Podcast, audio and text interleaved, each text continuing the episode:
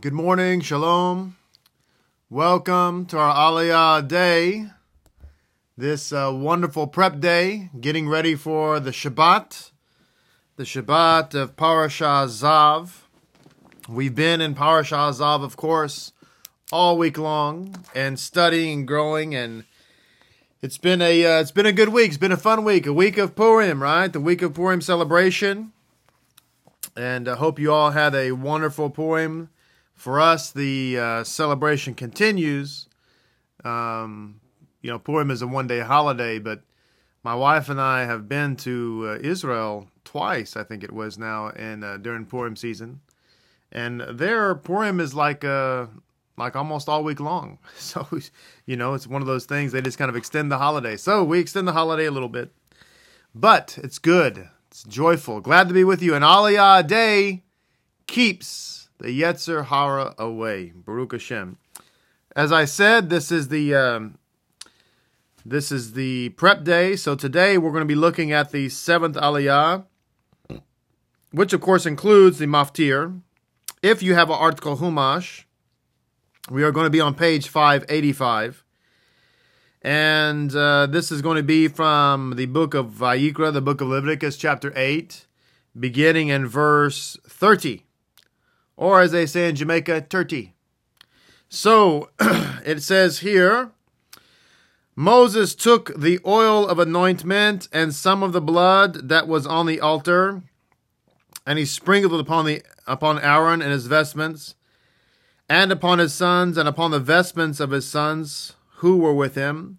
Thus he sanctified Aaron and his vestments, and his sons, and the vestments of his sons with him.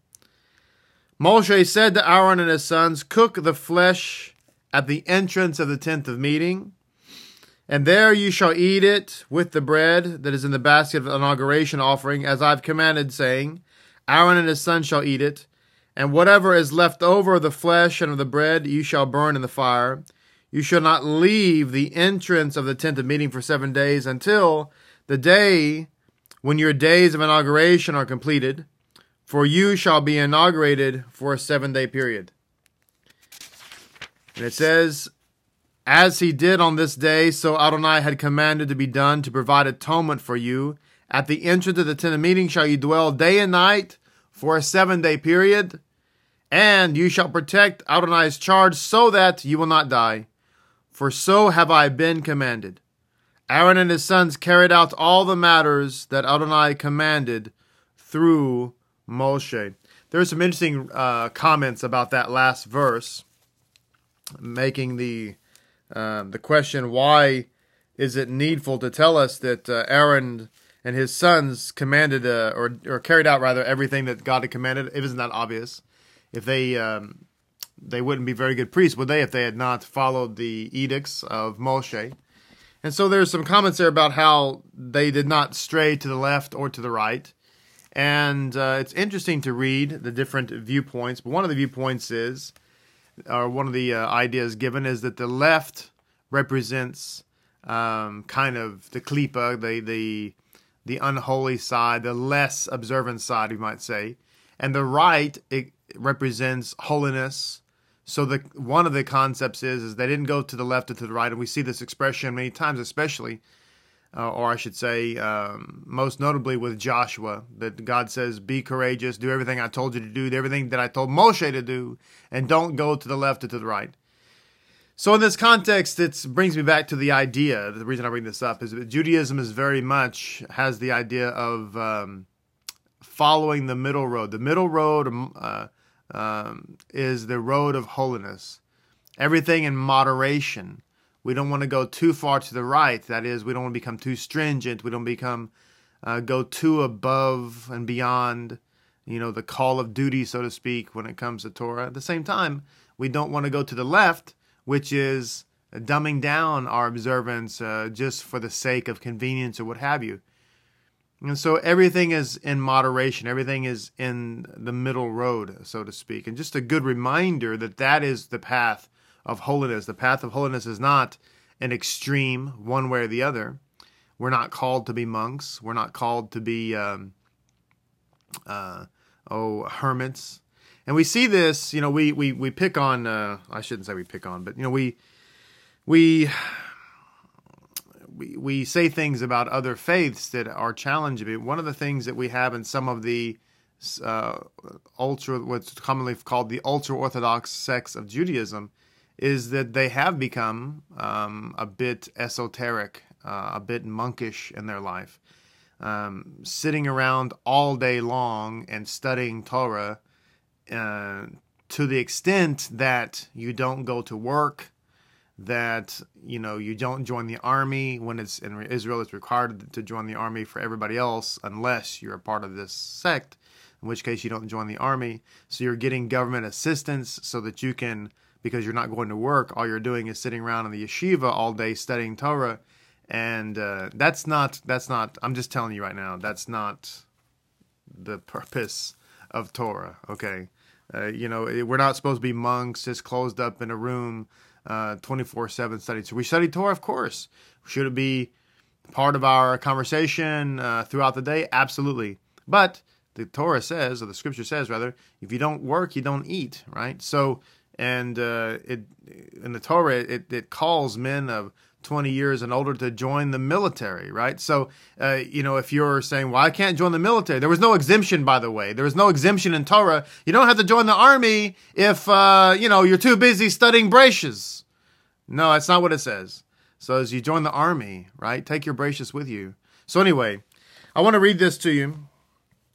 Um, this comes from Pituchei Chotam very interesting insight here with respect to the Mincha time prayer that I've uh, had on my agenda to share for the last couple of uh, mornings, but just haven't gotten to it. This comes from Vayikra 7 11 through 14. It says, This is the law of the peace offering that one shall offer to Adonai.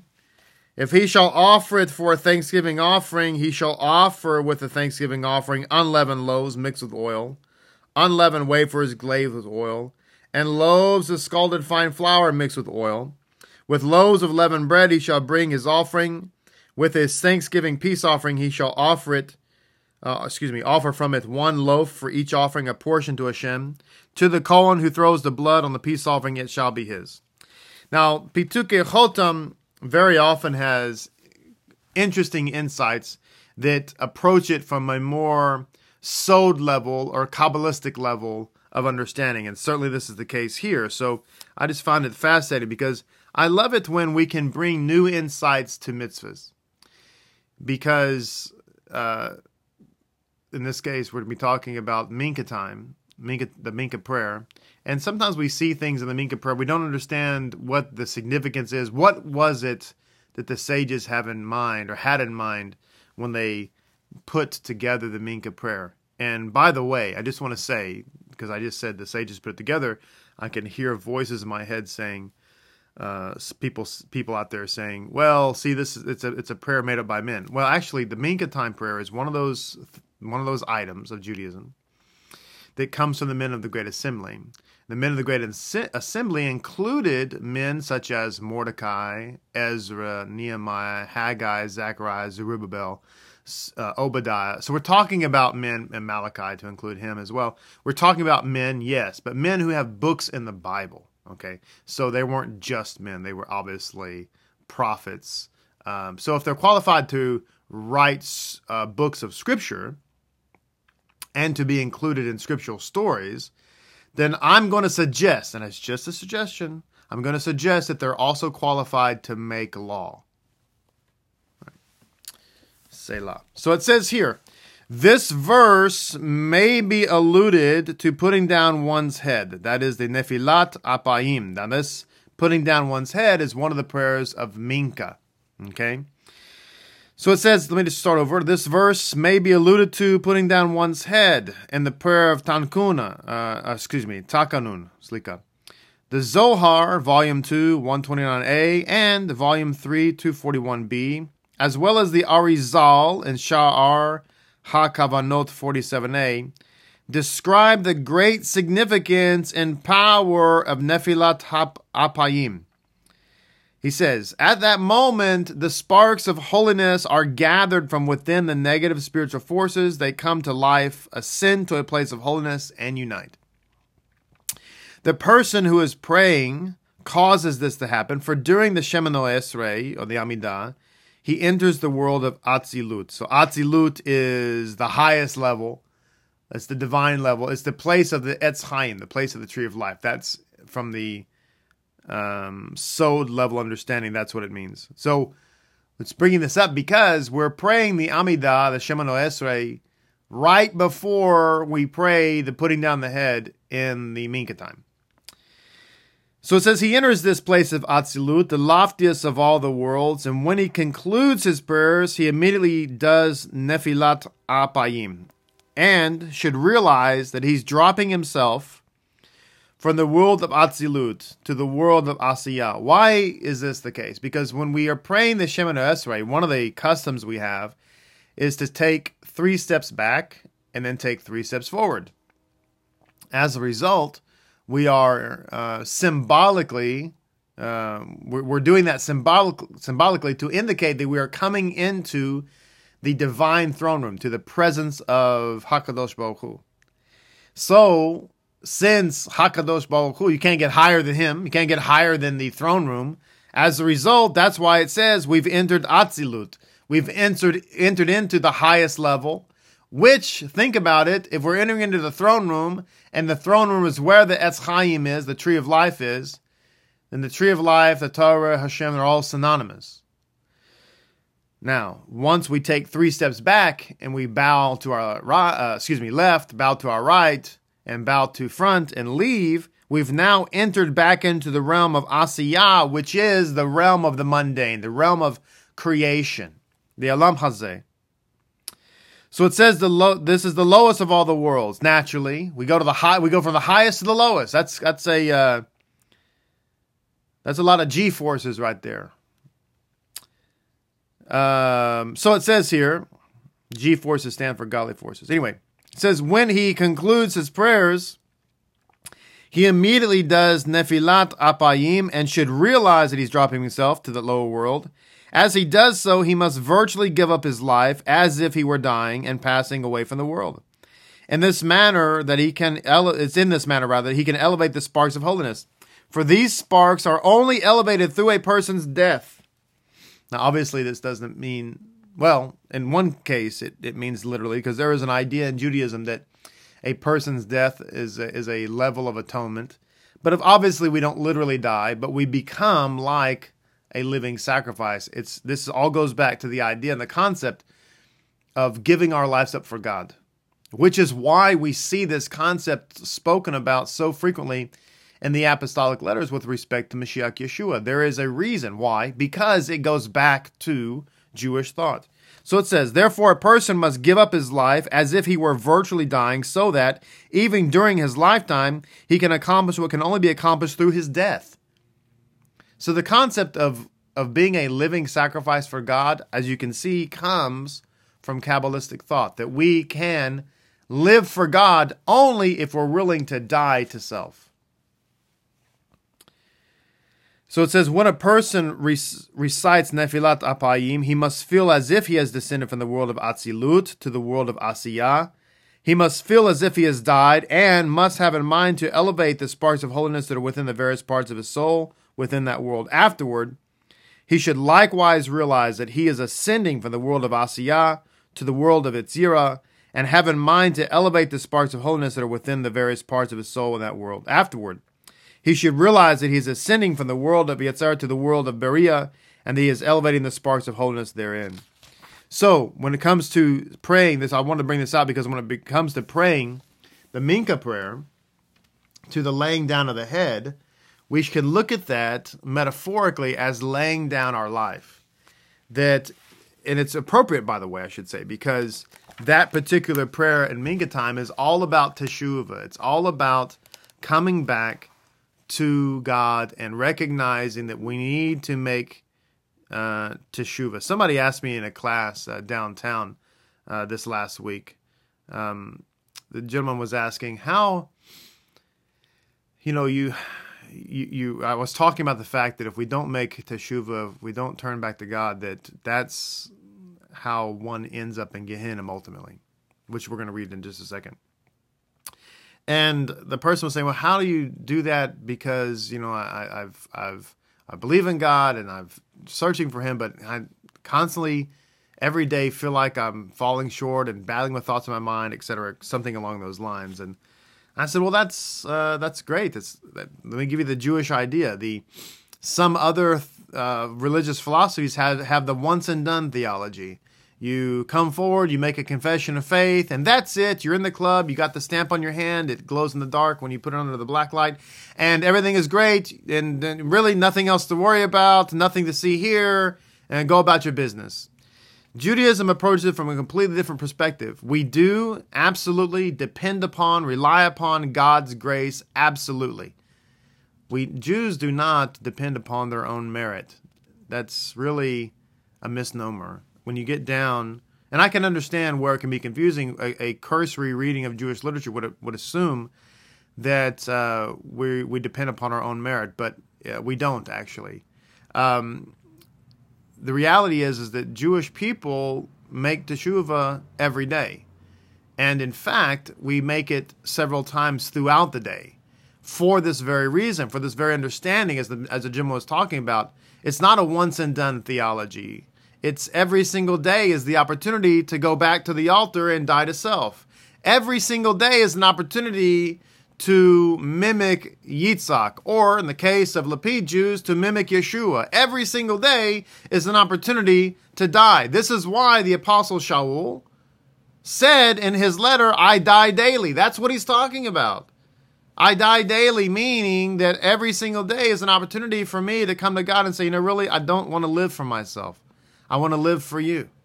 I want to die, and I, so to speak, I want to make tshuva to you. So this is why this this blessing, and it just so happens that this this this uh, this prayer of putting down the head, which we've just read in Pituchei Chotam, is talking about dying. It just so happens that this takes place at Mincha time, which is the time at which Yeshua was offered up.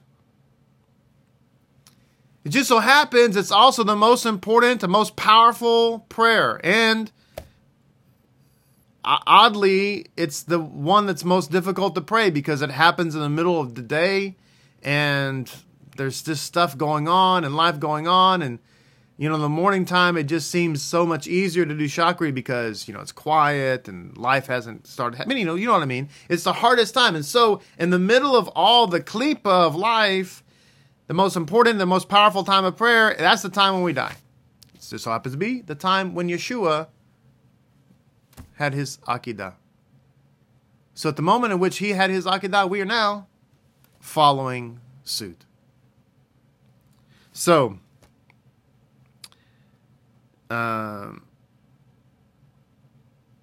it says here. I want to I want to read a section here from Midrash. Uh, yeah, actually, sorry, you're, you're, that is correct. Midrash Tanhuma.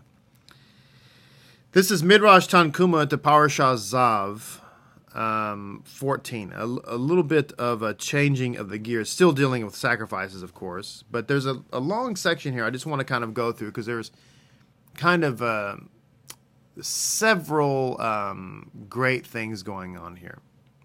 So this is what it says. It says another ex- explanation. Command Aaron. This is from Vayikra 6 2. That's what it's referring to. So it says, in reference to this verse, it says, Do good as you see fit to Zion. May you rebuild the walls of Jerusalem. After that comes from uh, Tehillim 5120. As it's after which it says, then will you desire the sacrifices of righteousness, burnt offerings, and whole offerings. That's from verse 21 of Tehillim 51. That is to say, if Israel were not to bring burnt offerings before the Holy and blessed be He, Zion and Yerushalayim would not be built. For they were built only in the merit of burnt offerings that Israel would sacrifice before the Holy and blessed be He. Why is the burnt offering unique from all the other offerings, they ask? because it is called the sacrifice of righteousness, as it is said, Then will you desire the sacrifices of righteousness, burnt offerings, and whole offerings, etc. The Holy and Blessed be He said to Moses, Due to the fact that the burnt offering is the most precious to me, therefore command Aaron and his sons that they should be diligent to offer it before me.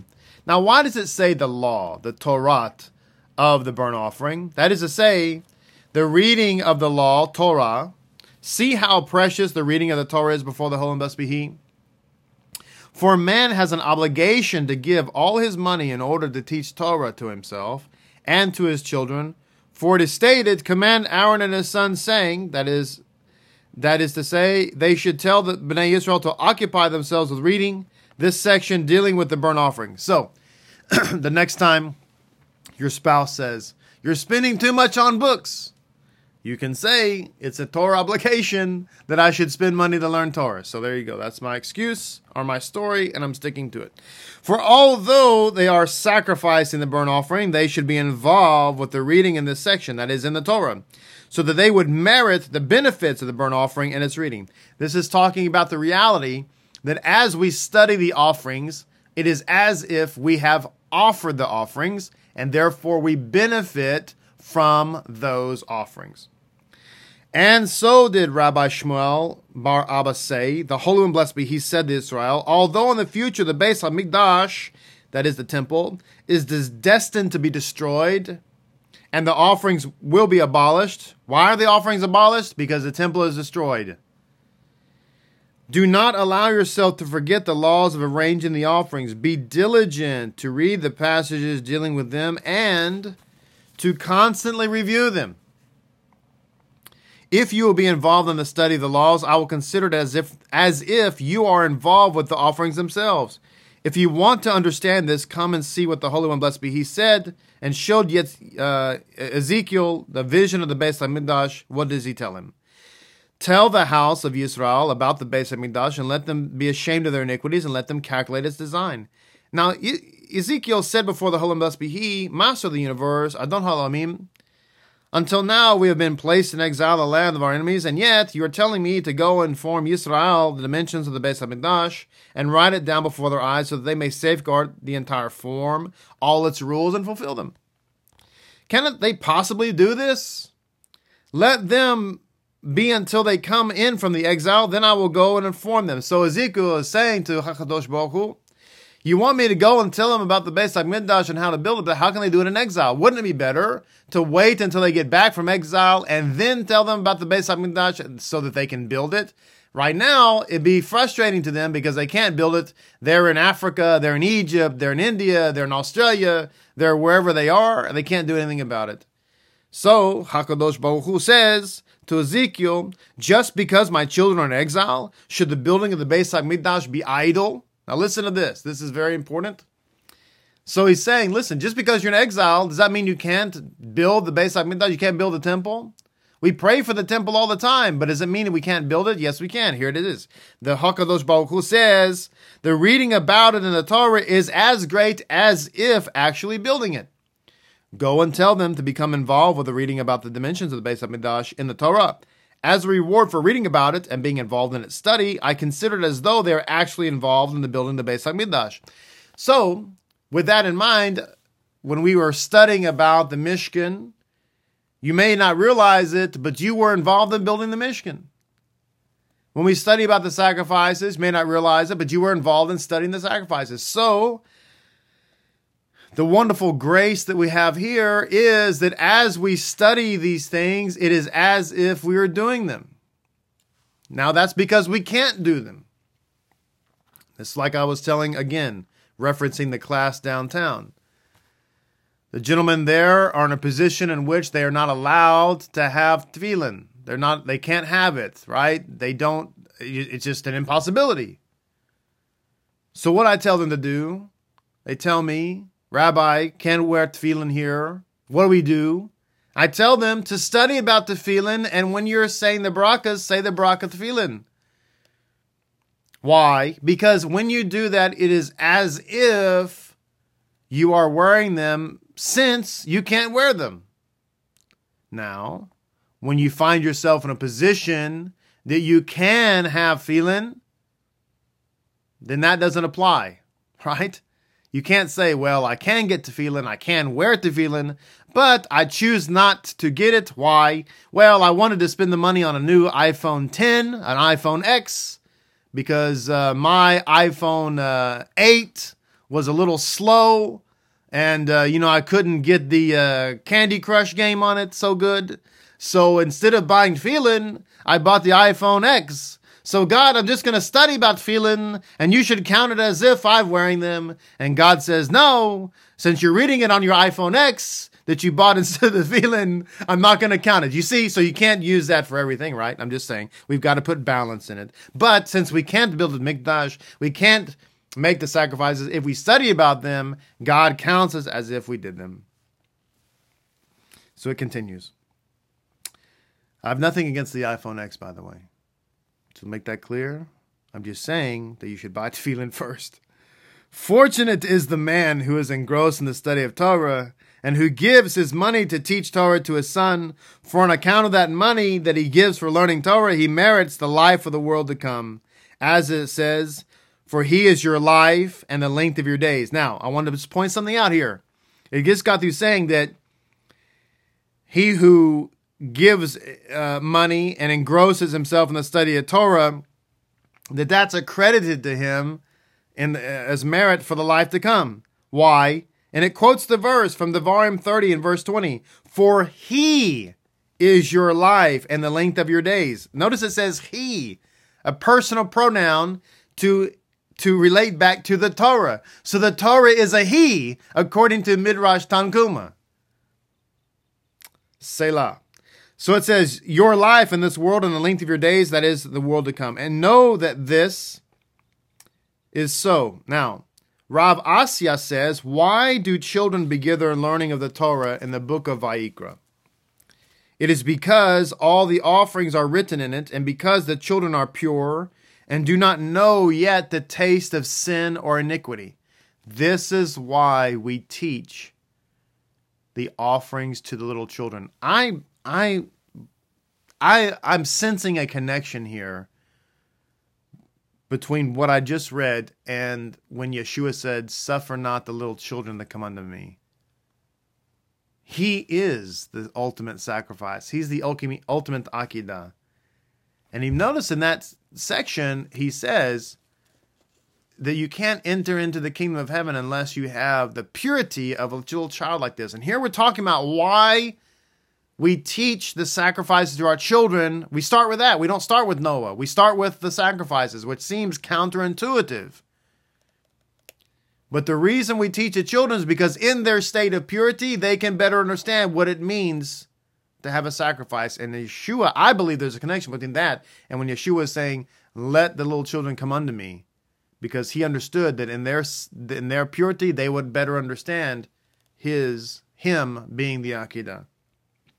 Therefore, he says, the Holy and Blessed be He said that they should begin first with learning the section dealing with the laws and the arrangement of the offering. Let the pure ones come and become involved in the laws of the process of purification. Why? Because purity leads to purity.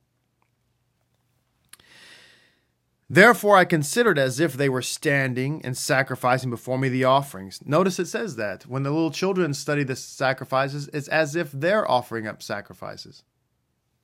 Maybe this is what it means when it says that out of the uh, mouth of babes you've ordained praise. And to inform you that although Beis Hamikdash has been destroyed and there are no longer any offerings, were it not for the children who read the laws of the arrangement of the offerings, the world would not exist. So the world actually stands upon their study of the offerings.